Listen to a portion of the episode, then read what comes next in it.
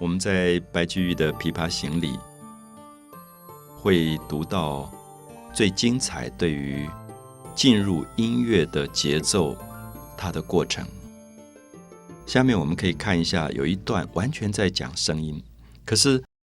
你一定要注意到，白居易在《琵琶行》里面对声音描述是有层次跟结构的。假设我们今天去参加一个音乐会，我们听一个。演奏家的演奏，你会感觉到他从转轴拨弦这种试音开始，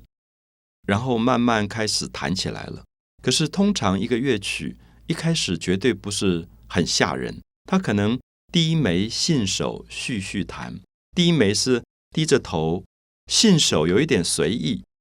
随意在拨弦在弹，续续弹就是接着在弹，可是技巧都还没有透露出高潮。我现在用到一个词叫高潮，就是所有的文学、所有的音乐都有所谓的高潮，就它要有一个准备的时期，有一个层次的铺叙，它要有程序的。一个好的艺术一定是程序非常丰富的，一个坏的艺术可能一开始就进入到高潮，然后接下来不晓得怎么办，因为它没有铺排的过程。好，所以我们可以看到作者从转轴拨弦开始，然后到。弦弦掩抑，声声思，这是第二个层次。到第三个层次是低眉信手续续弹啊，有点随意，还在那边随便的弹。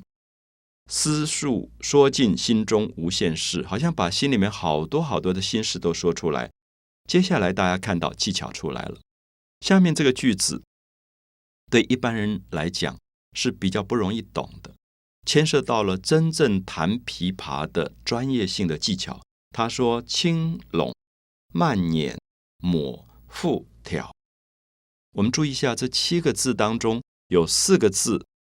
都是在讲弹琵琶的手指的指法。啊，轻拢，轻轻的拢，拢是挑手旁一个龙凤的龙这个字。好，我们知道拢有一点是用手去抓的感觉，用。前四指跟大拇指去抓那个弦拢，轻拢慢捻，捻是挑手旁一个然而的然这个字，它也是一种指法。然后接下来是抹，挑手旁一个抹，也就是我们讲的抹布的这个抹。抹复挑，挑是登拨弦，特意要挑这个挑手边一个造这个字。好，所以我们看到。拢、抹、捻、挑是四个指法，所以这里面说明，一直到第四个层次，白居易才把弹琵琶的真正专业的技法放进来，而让我们感觉到，白居易并不只是一个音乐的门外汉，他并不只在欣赏音乐，他其实是懂指法的。所以，因为他懂指法，他可以一步一步的。铺排，我们刚刚讲第一个，从转轴拨弦试音开始，到弦弦掩抑声声思开始弹了，然后到低眉信手续续弹，就是还很随意的弹，到第四个层次开始技巧复杂了。我想大家看小提琴、钢琴都是如此，没有一个演奏者一开始就是技巧就表现出来，那一定是很差的演奏者。好的演奏者一定有一点吊胃口。慢慢让你觉得，哎，还好嘛，不怎么样嘛。然后慢慢技巧出来了，然后你开始佩服，然后越来越有一种紧张的感觉，就是甚至在节奏感上，你也会觉得它越来越堆砌到最后出现高潮，然后全场要鼓掌。好，所以这个绝对是艺术上的一个程序的结构啊，就是说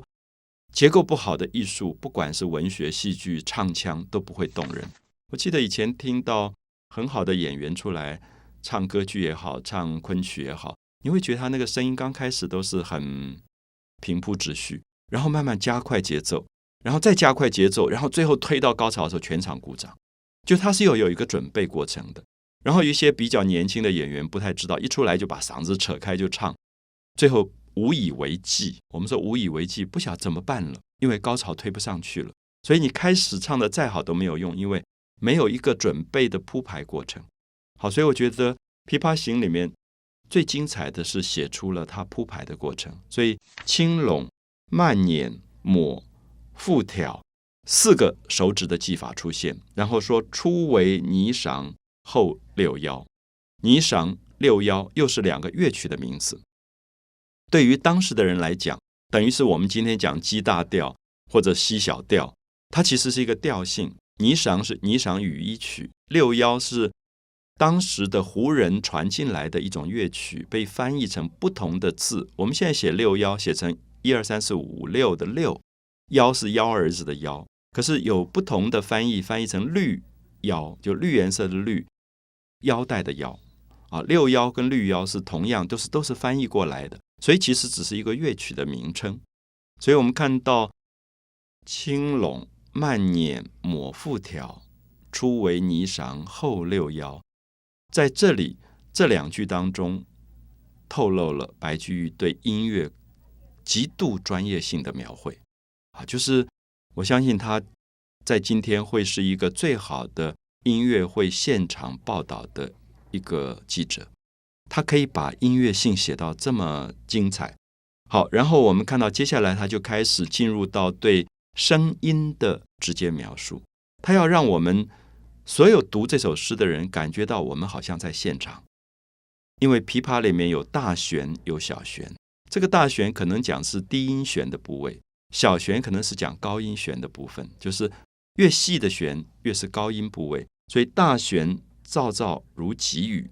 小弦切切如私语，就是那个大弦在拨的时候，好像夏天。一阵暴雨过来，我想大家都听过午后雷阵雨，那个雨打在屋顶上刷刷刷的那个感觉。他说，这个弹琵琶弹到精彩的时候，那个大弦上的那个声音好像雨声一样，然后那个小弦高音的部分好像窃窃私语。好，我们看到窃窃私语是我们现在的成语，我们说这两个人在窃窃私语，可是它是来自于《琵琶行》的句子。小弦窃窃如私语，好像在那边嘁嘁喳喳、嘁嘁喳喳，好像在讲话，又怕太大声被听到。那种感觉，然后嘈嘈切切错杂弹，有时候在大弦上，有时候在小弦上，嘈嘈切切错杂交互再出现，最后大珠小珠落玉盘，好像大颗的珠子、小颗的珠子落在玉盘上，大家都马上可以感觉到多么美的声音，好像一粒一粒的珍珠掉在玉的盘子上发出来的滴滴答答、滴滴答答的声音。好，我们可以看到古今中外。没有一个诗人写音乐可以写到这么惊人，完全把我们带进到音乐会的现场去，感受到最美的乐曲了。